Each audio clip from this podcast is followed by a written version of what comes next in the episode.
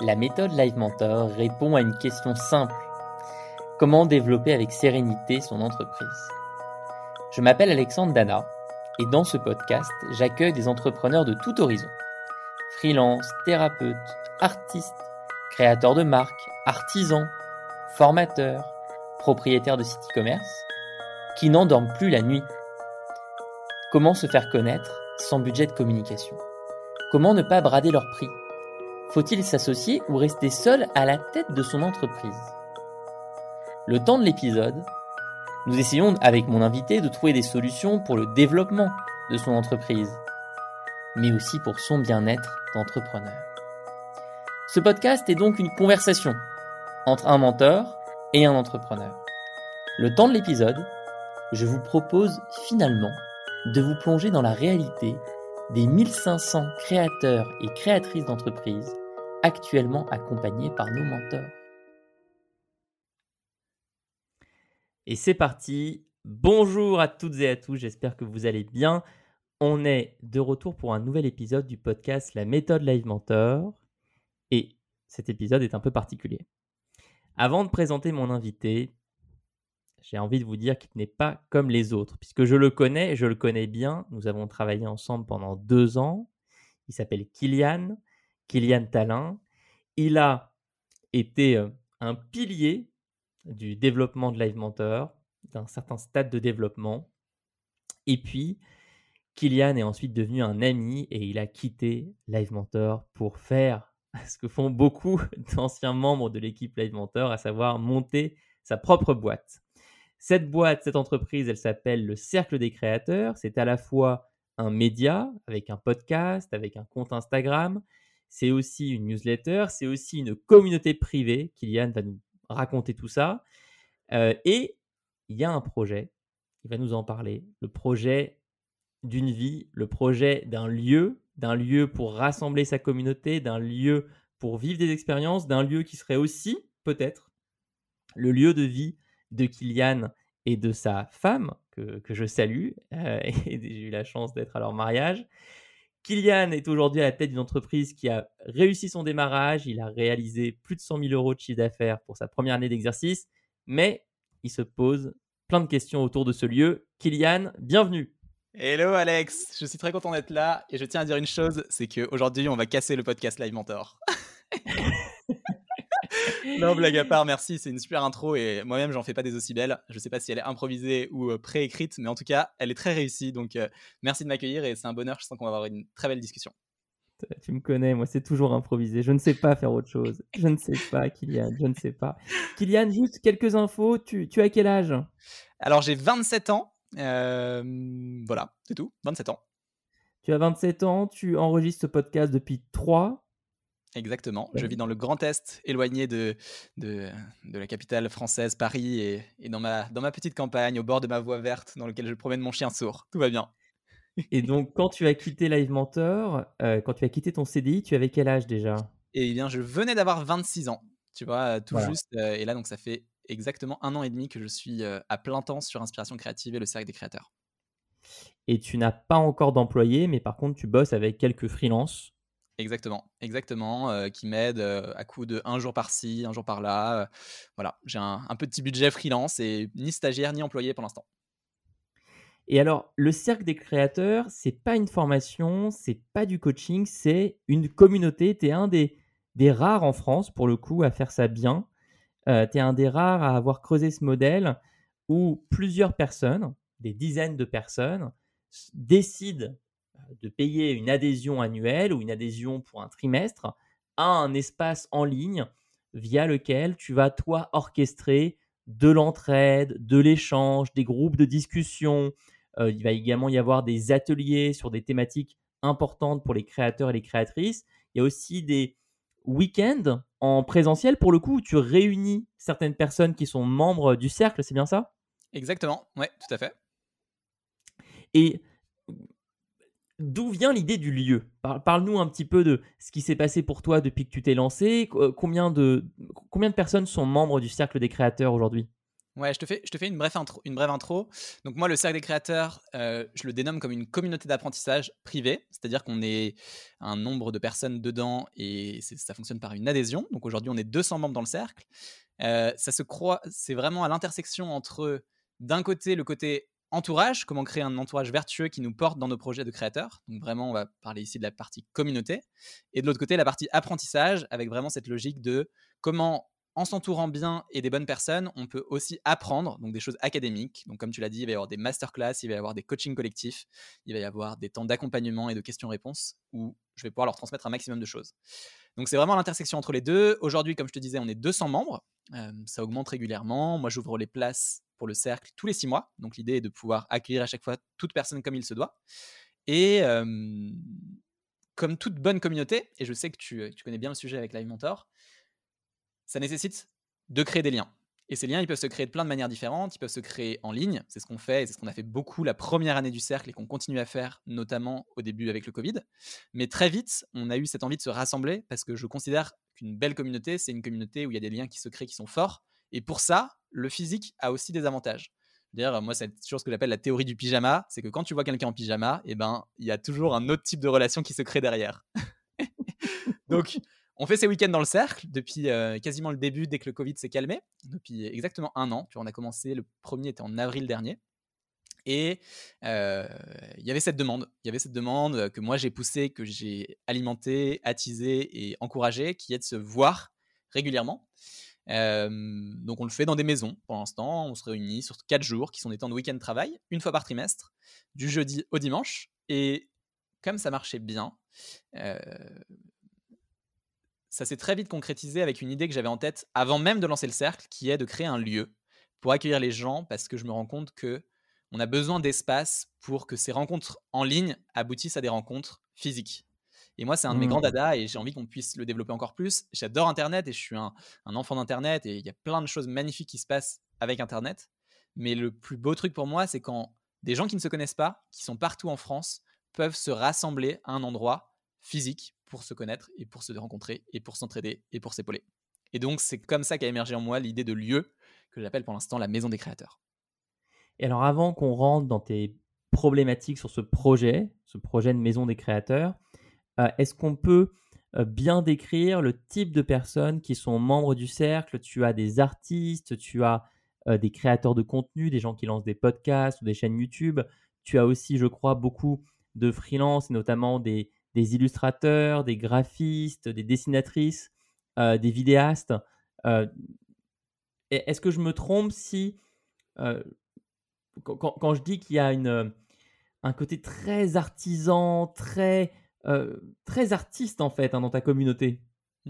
C'est super important de le préciser. Moi, les trois typologies que je mets et que je vois dans le cercle pour l'instant, la première, elle est ce que je vais qualifier de créateurs de contenu, donc des gens qui sont créateurs sur Internet. Il va y avoir donc dedans, comme tu dis, des podcasteurs, des youtubeurs, des blogueurs, ce genre de profil. Deuxième typologie, ça va être des créateurs de l'image, donc ça va être des gens qui sont artistes visuels, qui sont illustrateurs, qui sont designers, ce genre de profil-là. Et le troisième, la troisième typologie, c'est des petits entrepreneurs qui ont vocation d'utiliser la créativité pour se faire connaître. Donc ça va être des gens qui sont souvent indés, avec la plupart du temps pas ou très peu d'équipes, mais qui ont envie de faire les choses un peu différemment de la plupart des gens. Donc ils peuvent être à la tête d'une agence, d'un site e-commerce ou d'une petite activité, et ils décident d'utiliser leur communication et leur marketing de manière plus créative que le commun des entrepreneurs, on va dire. Ouais, la, la créativité a, a toujours été une passion chez toi. Enfin, je me souviens que tu en parlais très tôt dans, dans ton aventure. Et même toi, à titre personnel, je sais que tu es quelqu'un qui cherche à toujours explorer sa créativité. Je t'ai vu te mettre au dessin, je t'ai vu te mettre à différentes formes d'écriture, je t'ai vu te mettre à la réalisation et au montage de certaines vidéos. On, avant qu'on rentre vraiment dans la maison et ce qu'on va y faire, je, je crois que c'est, un, c'est important d'être assez clair sur cette essence. Est-ce que, est-ce que, je, est-ce que je me trompe en disant que c'est, c'est l'essence de, de ta communauté, de ton projet, la créativité ? Ouais, clairement, c'est super important de, de le souligner, et je vais apporter une précision parce que pendant longtemps, je ne me suis pas du tout considéré comme créatif, et c'est un truc que je voudrais dire à tous les entrepreneurs qui peuvent nous écouter aussi, c'est qu'on a l'impression que la créativité, c'est vraiment, tu sais, c'est ces mythes de l'artiste euh, éclairé, euh, dont l'inspiration tombe du ciel, euh, presque euh, transcendé, et cetera. Alors que la créativité, c'est pas du tout ça. La créativité, ça peut être trouver une bonne idée pour son activité. La créativité, ça peut être euh, inventer un projet, inventer quelque chose. Moi, il y a une phrase que j'aime bien, c'est vraiment le but d'un créateur, c'est de se dire, je prends quelque chose dont je rêve et j'en fais la réalité.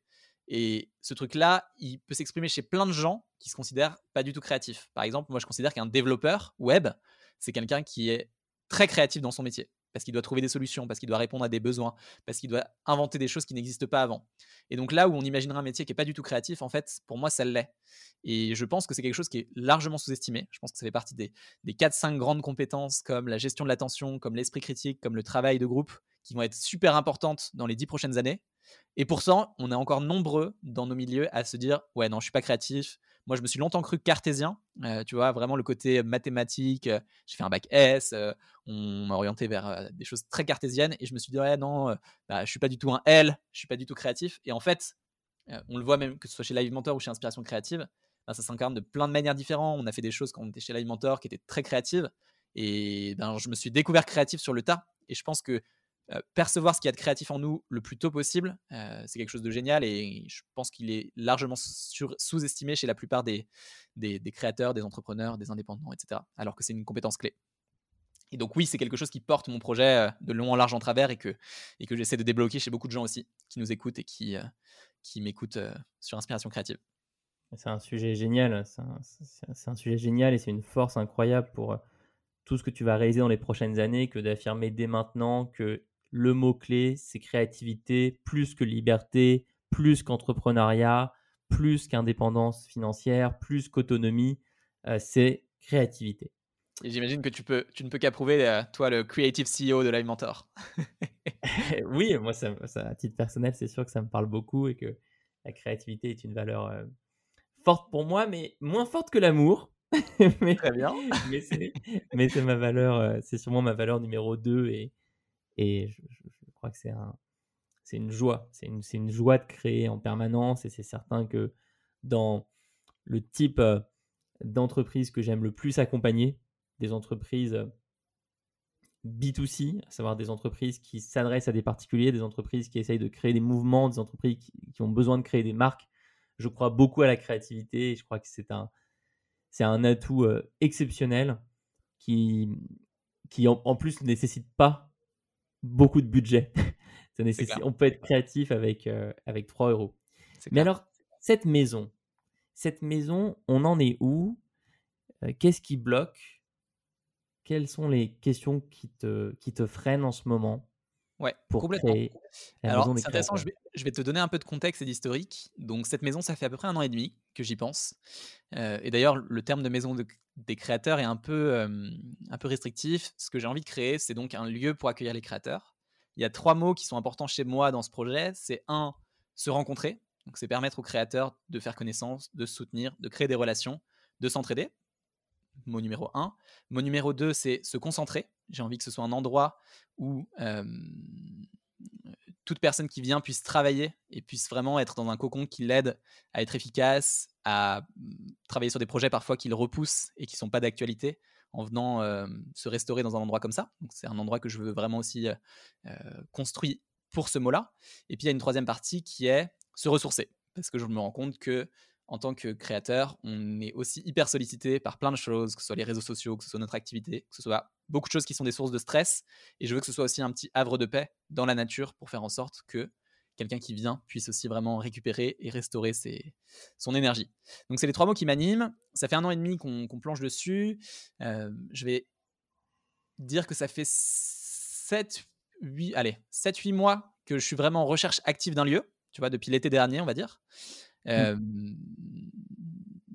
Et ça amène pas mal de, ça amène pas mal de questions, certaines que j'anticipe, qui sont des questions dont on pourra parler après si tu veux, mais qui sont des questions de financement, parce que mine de rien, Inspiration Créative marche bien, comme tu le dis, on a fait, j'ai fait cent mille euros la première année, euh, c'est une boîte qui a des bonnes bases et les signaux sont au vert, mais on parle ici d'un truc dont le budget est plus autour d'un million d'euros, ce qui forcément effraie à plein d'aspects sur l'aspect financement. Donc ça, c'est un point qui va venir et que j'essaie d'anticiper.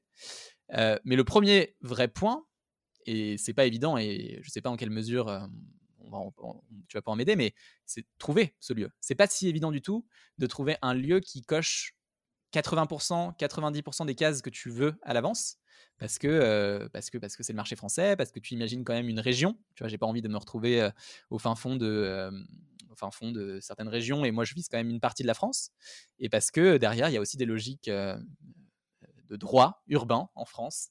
Euh, et je me suis retrouvé dans des situations où il y a des maisons que j'ai adorées, avec des lieux que je, j'aurais rêvé de faire pour la Maison des Créateurs, avec une petite rivière, un petit moulin, c'était incroyable, mais où euh, des choses comme le plan local d'urbanisme se mettaient en travers de moi. Donc là, vraiment, la première étape sur laquelle on bloque, c'est de trouver l'endroit. Et, euh, et c'est vrai que c'est, un, c'est, un, c'est pas un simple défi. Et c'est pour ça qu'il y a des gens comme Stéphane Plaza qui existent pour chercher les perles rares, quoi. Alors, ce que j'aime bien faire dans ce genre de cas, c'est d'abord se redonner de l'énergie en se rappelant tous les avantages de ce projet. Pourquoi c'est aussi essentiel d'y passer du temps ? Et j'aimerais bien te, te poser la question à toi. Moi, j'ai, j'ai plein de choses à dire là-dessus, tu le sais sûrement, mais toi, pourquoi est-ce qu'il faut absolument que cette maison, elle sorte de terre ? Ouais, c'est super intéressant que tu poses cette question-là, parce que le, la troisième problématique que j'aurais ajoutée aux deux que je t'ai mentionnées, c'est que des projets comme ça qui sont imposants dans notre imaginaire, c'est aussi des projets où on a tendance à ne pas leur donner beaucoup d'espace au début. Et ça, c'est une prise de conscience que j'ai eue en novembre-décembre dernier. J'ai discuté avec quelqu'un qui m'a, qui m'a accompagné, qui m'a coaché. Et je me suis rendu compte qu'en fait, ce projet, j'en avais très envie. Mais dans mon quotidien, très bêtement, je lui donnais très peu de place. C'est-à-dire que je n'en parlais pas ou très peu. Je passais très peu de temps dessus dans mes semaines. Alors que j'avais quand même cet idéal de me dire « Ah ouais, on va faire la Maison des Créateurs. C'est trop cool, un lieu de vie super, et cetera » Euh, donc, ce que tu dis et sur... C'est, c'est, c'est aussi le revers de la médaille. Je me permets de t'interrompre, mais c'est le revers de la médaille d'être fort sur Internet. Mmh. Quelqu'un euh, qui est créateur de communauté, mais qui ne connaît pas Internet, qui ne sait pas comment, comment faire ce que toi, tu as fait, n'a pas d'autre choix que de trouver un lieu et d'y passer jour et nuit avant de trouver ce lieu. Moi, par le, la magie des rencontres, euh, j'ai eu la chance de rencontrer Euh, des personnes qui ont des camps à Burning Man, par exemple. Donc là, on parle de lieux éphémères, le temps du festival Burning Man, qui est un festival qui a lieu aux États-Unis dans un désert une fois par an, un truc complètement exceptionnel, ultra créatif, euh, avec des dizaines de milliers de personnes qui se réunissent dans le désert, et le festival est organisé via des camps, et donc les, les personnes qui gèrent les camps euh, s'occupent de la logistique pour euh, plusieurs dizaines de personnes, voire plusieurs centaines de personnes. Euh, et donc, c'est, un, c'est une création de communauté euh, locale dans la vraie vie, mais éphémère.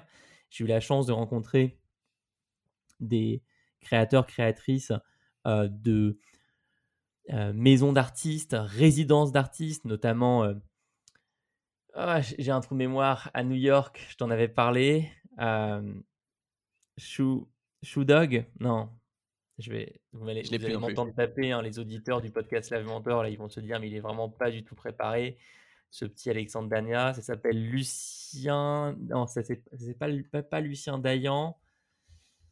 On va le retrouver quand même, hein. On va le retrouver, je vous jure que ça vaut, ça vaut la peine d'attendre. Zayan, il s'appelle Lucien Zayan et il a créé The Invisible Dog. Vous pouvez aller écouter un autre podcast que le podcast Live Mentor, La méthode LiveMentor, un podcast qui s'appelle We Are New York, euh, dont l'hôte s'appelle Ilan Abehassera, un entrepreneur français basé à New York qui, qui interviewe des, des Français qui ont fait le grand saut et qui sont partis s'implanter là-bas. Et notamment, il avait fait passer dans son podcast Lucien Zayan, qui a monté un centre d'art, euh, qui est parti à New York à quarante ans, qui est tombé amoureux d'une usine désaffectée de trois mille mètres carrés à Brooklyn et qui l'a transformée en centre d'art qui s'appelle The Invisible Dog. C'est un lieu culte de l'art à New York. Il loue des studios à des artistes résidents. Il organise des exhibitions et des événements tout au long de l'année. Et euh, c'est un peu le roi du quartier. Moi, j'ai eu la chance de le rencontrer, ce Lucien, quand je suis allé à New York. Et donc, cette personne-là, euh, les, les, les autres personnes que j'ai pu rencontrer, des créateurs, des créatrices de boîtes de nuit, Euh, ou de, de lieux en présentiel qui sont des lieux de rencontre, ils avaient à chaque fois ce point commun de ne rien savoir faire sur le digital.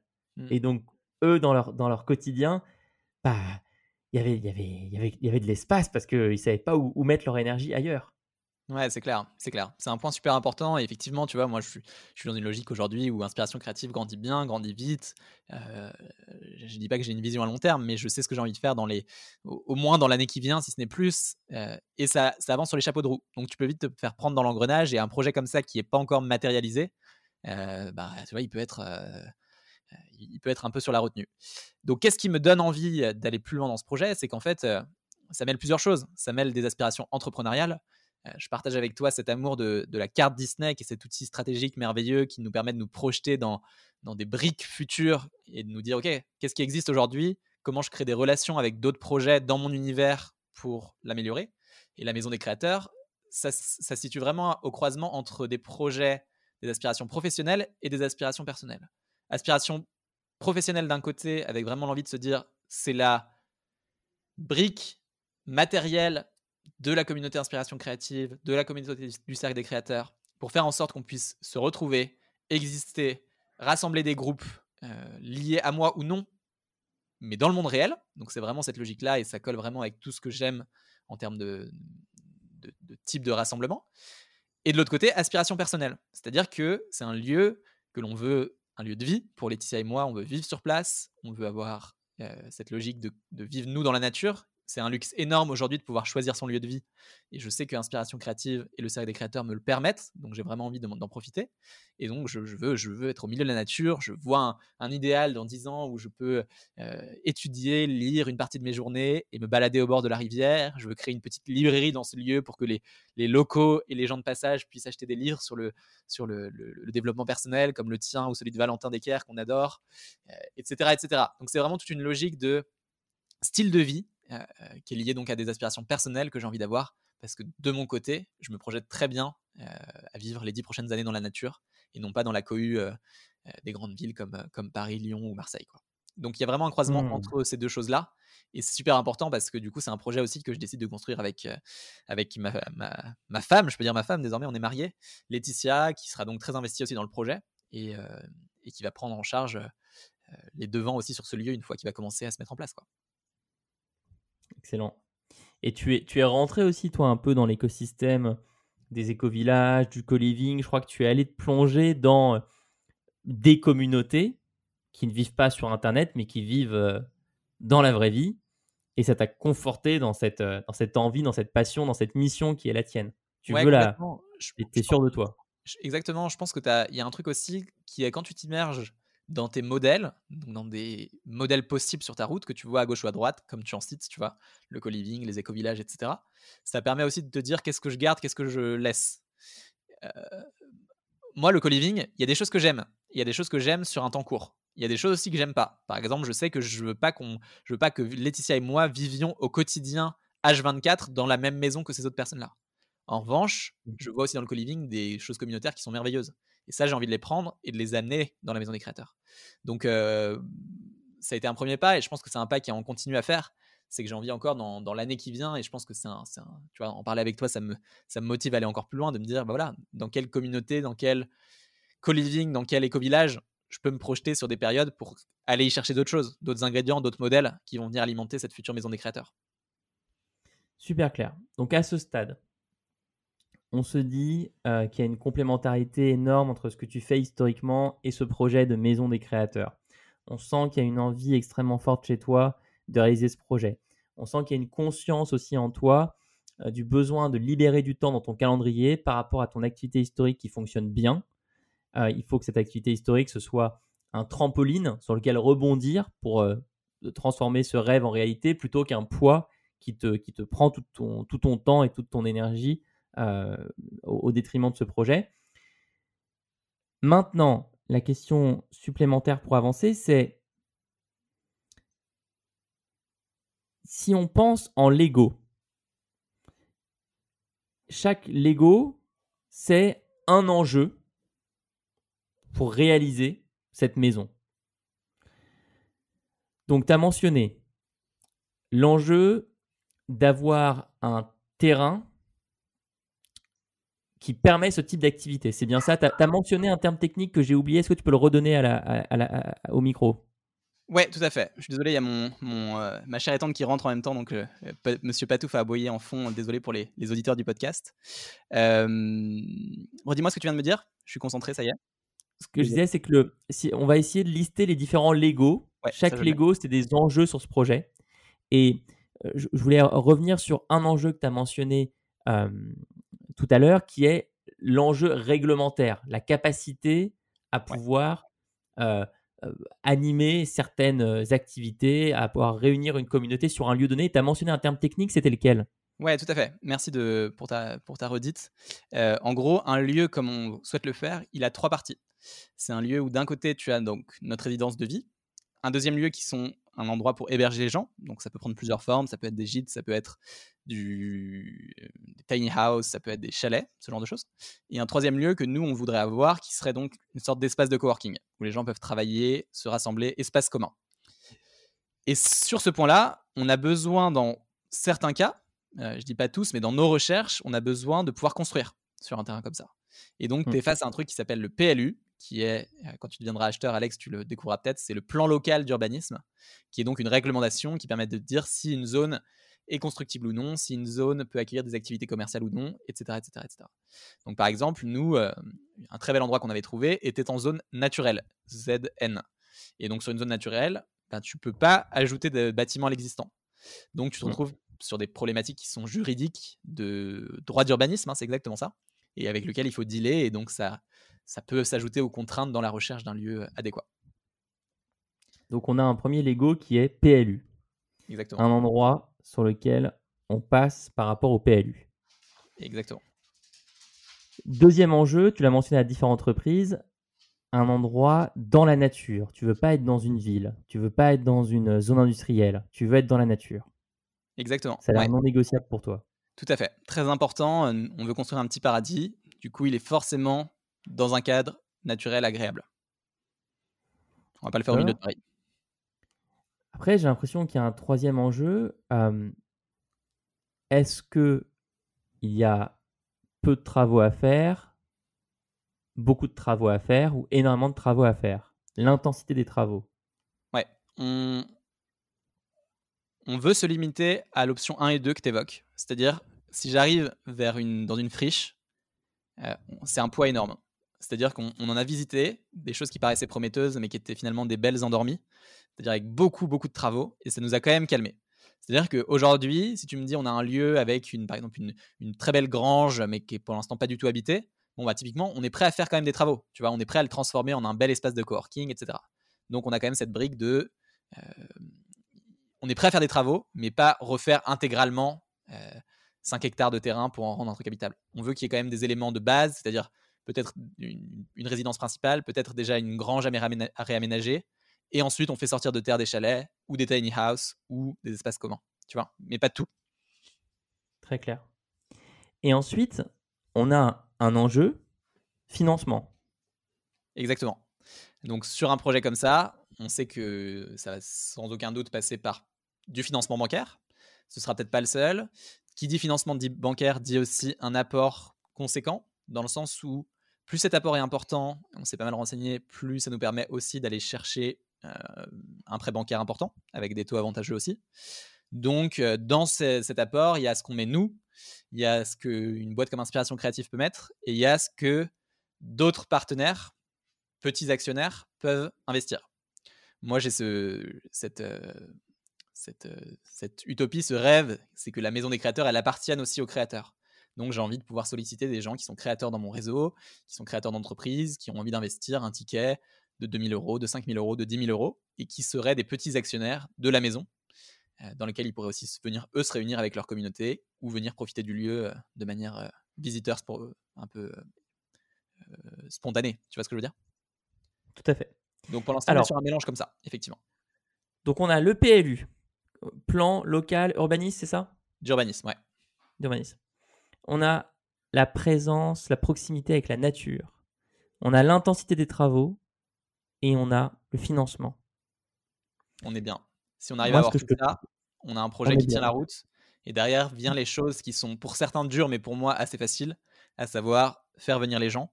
Parce que pour le coup, ouais. ben, c'est, un, c'est mon dada. Et entre la communauté du cercle et toutes les bonnes idées qu'on peut avoir à côté, je suis sûr oui. qu'on pourront, on arrivera à faire tourner le lieu.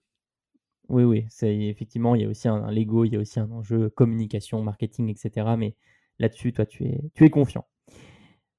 Exactement. Donc, on a cinq enjeux. Le, le plus dur dans, quand on avance sur un nouveau projet, c'est de savoir par quelle boule prendre. Là, dans tes rêves le plus fou, s'il y avait un de ces dominos que tu pouvais faire tomber, ce serait lequel ? Quel est le domino qu'on va faire tomber en premier ? Par quoi il faut attaquer ? Clairement, c'est assez, pour moi, c'est assez chronologique. C'est-à-dire que le, le financement, il vient dans un temps deux, mais les, pas de financement sans lieu. Donc, euh, la première étape, c'est de trouver un lieu qui, qui vient cocher la case, euh, je dirais même la toute quel première. Case, quel, premier quel Lego. Case, justement. Ouais, ouais, je sais bien. C'est... Le tout premier Lego, je dirais que c'est le, le lieu dans la nature, quoi. Je pense que... Ah, avant le P L U. Bah, en fait, euh, euh, c'est, c'est très difficile de trancher parce que les deux vont de pair. C'est-à-dire que c'est, euh, si on, c'est, le premier prérequis, c'est qu'il est dans la nature. S'il y a un P L U qui fonctionne, mais que c'est pas dans la nature, autant construire à Paris. Tu vois ce que je veux dire ? Donc, tu as un premier truc qui est, le, le premier garde-fou, c'est est-ce que c'est dans un, est-ce qu'un petit paradis est constructible ici ? Donc, c'est d'abord petit paradis. Et donc, c'est dans la nature. Et ensuite, deuxième Lego, c'est est-ce qu'il est constructible ? Et dans ce cas-là, on arrive au P L U, donc des affaires juridiques. D'accord, donc nature en premier, P L U ensuite, euh, puis l'intensité des travaux. Et une fois qu'on a tout ça, on estime le besoin de financement. Exactement. Alors, comment tu fonctionnes pour faire tomber le premier Lego, le Lego nature ? Alors, comment tu fonctionnes aujourd'hui ? C'est très glamour tout ça, c'est très glamour, mais ce sont des, des logiques de recherche, tu vois. Je, je suis dans la, dans la position d'un, d'un acheteur potentiel qui, qui, qui crunch le web, qui, qui cherche dans tous les sens. Donc, euh, tu as des premières choses qu'on exploite qui sont des, des sites très bien référencés. Donc, euh, des choses comme Le Bon Coin, comme Se Loger, comme euh, des, des, des sites magnifiques euh, de, comme Green Acre qui permettent de trouver des, des lieux de ce genre avec euh, ce fonctionnement. Donc, c'est vraiment des trucs de, de longue haleine et qui sont, qui sont assez frustrantes parce que c'est dur d'avoir beaucoup de pouvoir là-dessus. Et d'ailleurs, un de mes enjeux, c'est de me dire comment, je, comment euh, j'essaie de mettre un maximum de, de ma responsabilité dans le fait de trouver ce lieu. Euh... Donc voilà, c'est vraiment des recherches, essayer de commencer à contacter les, les bons agents immobiliers qui ont ce genre de biens, qui ont ce genre de biens dans la nature. Avec, euh, avec combien de temps tu y consacres par semaine ou par jour ? Je compte le temps de, de Laetitia et moi. Euh, je pense qu'on y passe euh, une heure par jour en moyenne, euh, sur une semaine. Euh... Et c'est assez frustrant parce que ça reste un marché immobilier, donc il n'y a pas non plus euh, des biens qui sortent. Il y en a pas, je veux dire, il n'y en a pas cinquante tous les jours, tu vois. Donc, c'est presque une logique de veille constante de se dire, on garde les yeux ouverts, qu'est-ce qui sort de nouveau ici ? Est-ce qu'on les contacte ou pas ? Et c'est ça qui nous permet d'y aller, mais tu vois, je ne peux pas inventer des nouvelles maisons. Ce n'est pas parce que je vais y passer mmh. plus de temps qu'il y a forcément plus de maisons qui vont tomber. Complètement. Et alors, outre euh, votre temps, quelles sont les ressources qui pourraient être mises à, à utilisation pour faire tomber plus rapidement ce domino nature? Tu vois, un truc où je me dis qu'on on a peut-être sous-estimé un, un de nos atouts, c'est, de, c'est le côté agent immobilier. C'est-à-dire qu'aujourd'hui, on est, nous, très proactifs, mais il y a aussi des gens qui ont euh, le pied dedans et qui sont les agents immobiliers sur le terrain, tu vois. Et en fait, euh, je me dis que c'est un, un bon move à faire, ce serait de contacter les, les vingt trente agents immobiliers sur la région euh, qu'on recherche, tu vois, euh, type Nouvelle-Aquitaine et compagnie. Et se dire, OK, comment euh, ces gens-là peuvent avoir les yeux ouverts avec nous et dès qu'ils ont une maison qui rentre, on soit leur, euh, leur premier message. Tu vois ce que je veux dire ? Et ça, aujourd'hui, on n'a pas tissé ces liens-là. Donc, euh, les atouts humains de travailler avec ces gens-là, c'est plus genre, on voit une maison, on les contacte. Mais eux, personne ne vient vers nous. Tu vois, on n'a pas de, d'inbound un peu. Tu vois ce que je veux dire ? Mmh. Ouais, je, je me dis, ça, ce serait un truc vraiment intéressant à faire, de se dire. Le problème, c'est que c'est aussi, c'est, il faut qu'on se dégage nous plus de temps pour bosser là-dessus, parce que ce qui, ce qui, euh, ce qui se passe, c'est que c'est aussi ces mecs-là, ils veulent vendre un maximum de maisons, donc ils, ils ont aussi tendance à t'envoyer tout et n'importe quoi. Donc il faut qu'on soit vraiment carré sur le brief et qu'on leur, euh, qu'on, qu'on prenne le temps de les appeler que quand c'est dans le, dans le brief. Tu vois ce que je veux dire ? Pas n'importe quoi. Ouais, en fait, t'es dans une situation où aujourd'hui, tu peux dédier que une heure de ton temps chaque jour avec Laetitia, je comprends le temps de Laetitia, à ce projet qui est ton rêve des prochaines années. Euh, Mais c'est, c'est peut-être là le problème, de... tu vois. Quand, je, quand j'en discutais avec toi, je me dis que c'est ridicule. C'est-à-dire que, euh, en fait, ça devrait être, si c'est vraiment un projet important pour moi, ben ça devrait devenir une priorité. Et que là où je vais tendance, avoir tendance à laisser plus de temps pour autre chose, faudrait que tous les jours, je me bloque euh, huit heures à dix, enfin, de huit heures à dix heures le matin ou de huit heures à onze heures, je me fais trois heures et on déglingue le truc, quoi. Et je tisse des relations avec des agents et je parcours les sites et, euh, et je me creuse la tête là-dessus. Ça peut pas être euh, juste une secondaire, tu on vois. Va voir.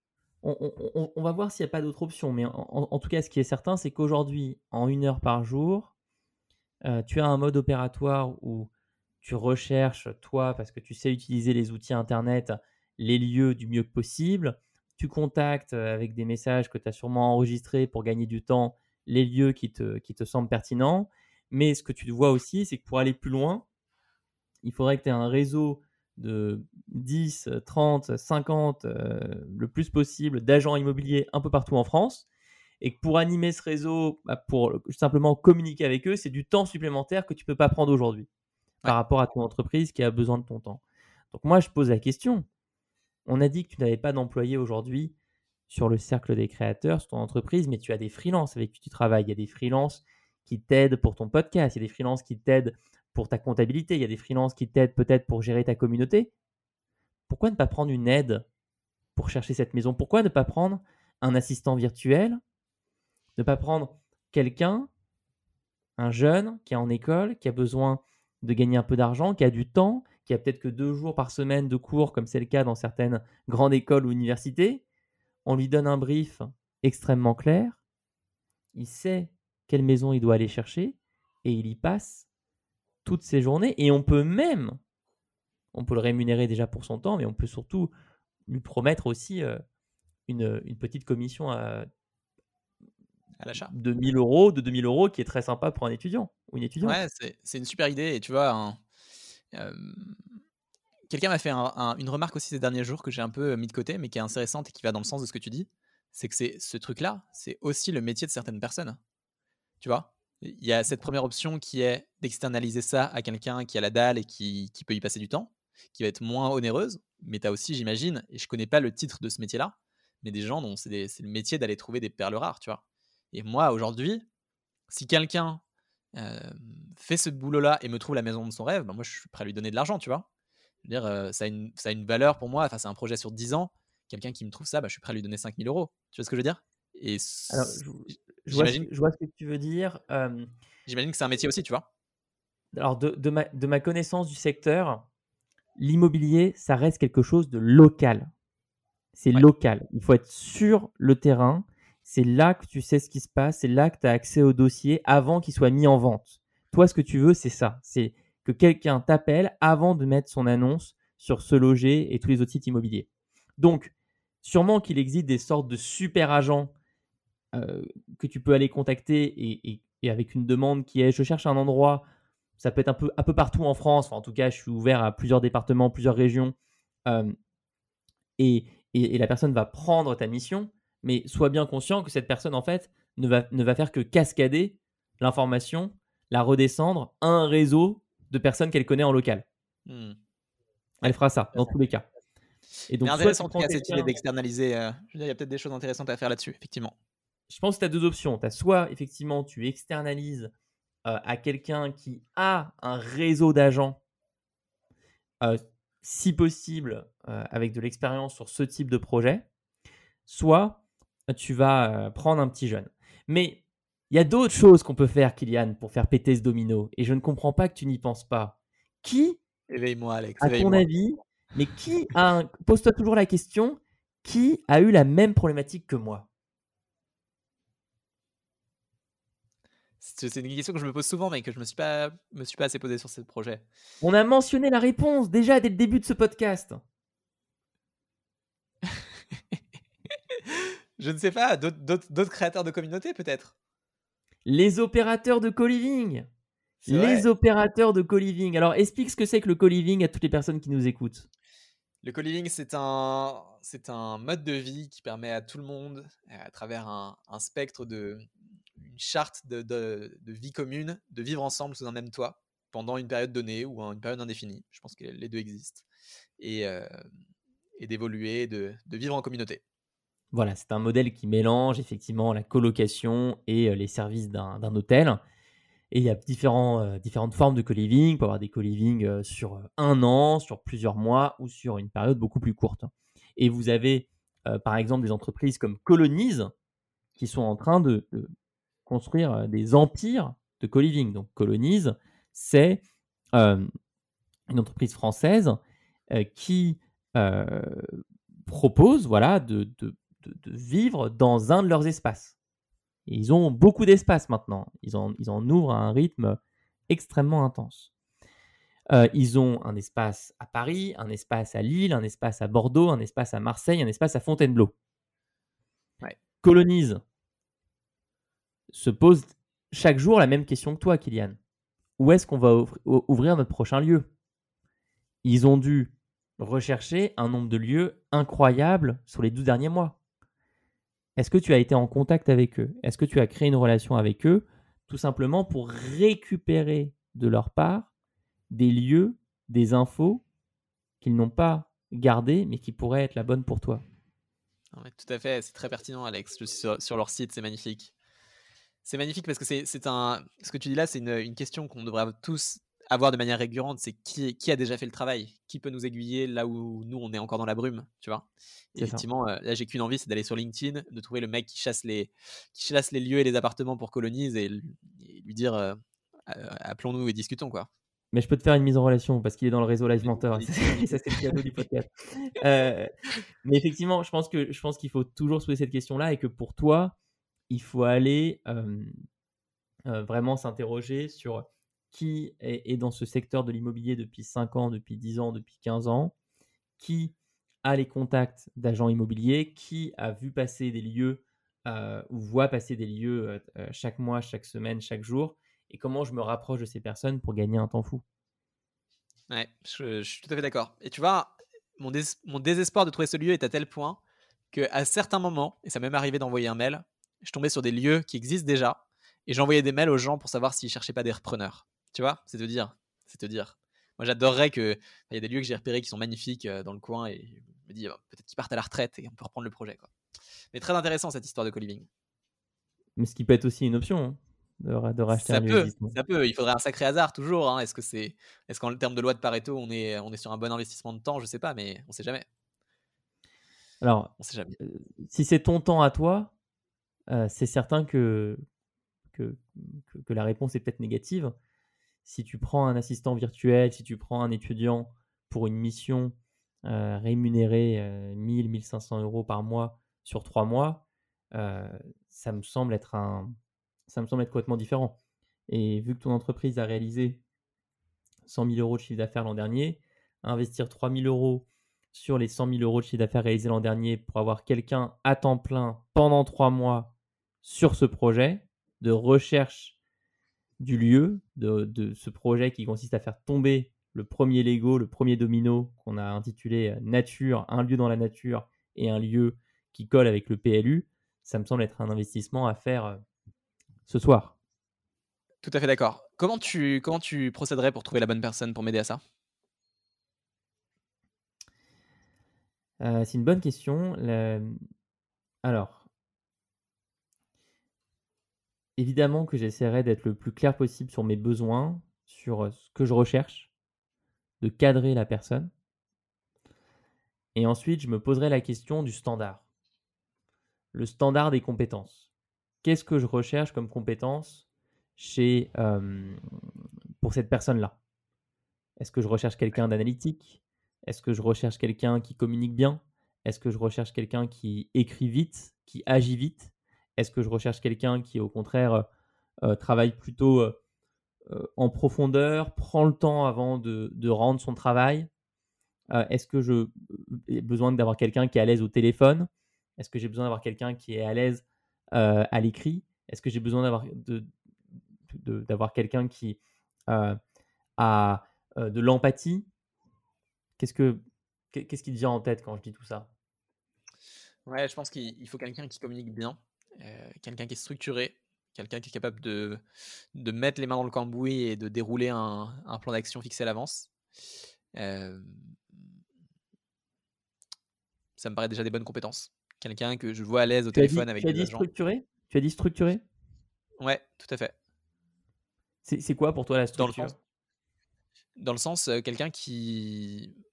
tu vois, qui est capable de se dire, bah, je, prends une, je, je crée une liste, je prends cette liste, euh, j'avance dessus, euh, je progresse, et cetera. Et qui a de la structure, tu vois. Pas quelqu'un qui a peur de l'organisation et qui part dans tous les sens, et cetera.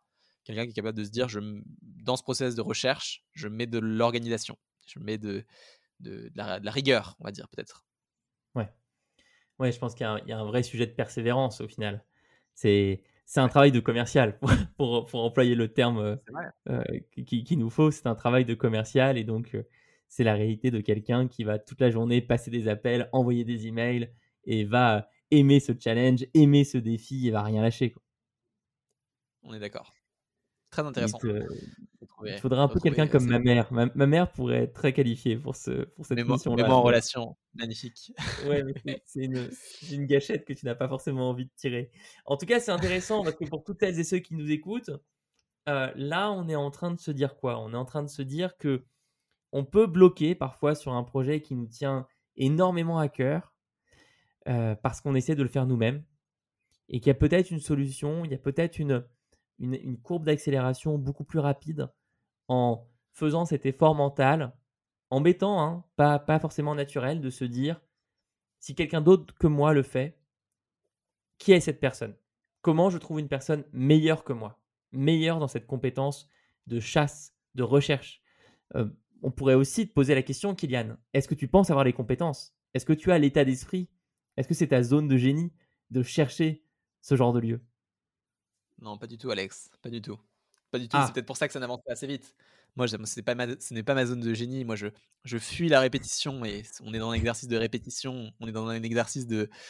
de, de, de c'est, je, je suis persévérant, mais dans la, dans la nouveauté, tu vois ce que je veux dire ? C'est que moi, j'aime, j'aime démarrer, j'aime lancer. J'aime... Là, on, là, on est sur un travail de... Exactement. On est là sur, on est sur un travail de longue haleine. De, de, de, de, on est sur de l'huile de coude. On est sur de la transpiration euh, dans les, dans les bas-fonds. Tu vois ce que je veux dire ? Mais oui, il faut, il faut s'accrocher. C'est, c'est intéressant que tu arrives au bout de quarante-cinq minutes. Tu vois, typiquement, Laetitia, elle a ces compétences-là. Elle est très douée là-dessus. Laetitia, bah, mmh. malheureusement, elle a un C D I aussi à côté. Donc, quand elle le fait, elle le fait bien. Mais elle n'a pas non plus vingt, vingt heures devant elle chaque semaine. Tu vois ce que je veux dire ? Donc, la conclusion de tout ça, c'est que toi, tu n'aimes pas faire ça. Tu n'as pas les compétences. Ce n'est pas ta zone de génie. Et qu'à moins d'un miracle, c'est pas forcément de toi que va venir la solution.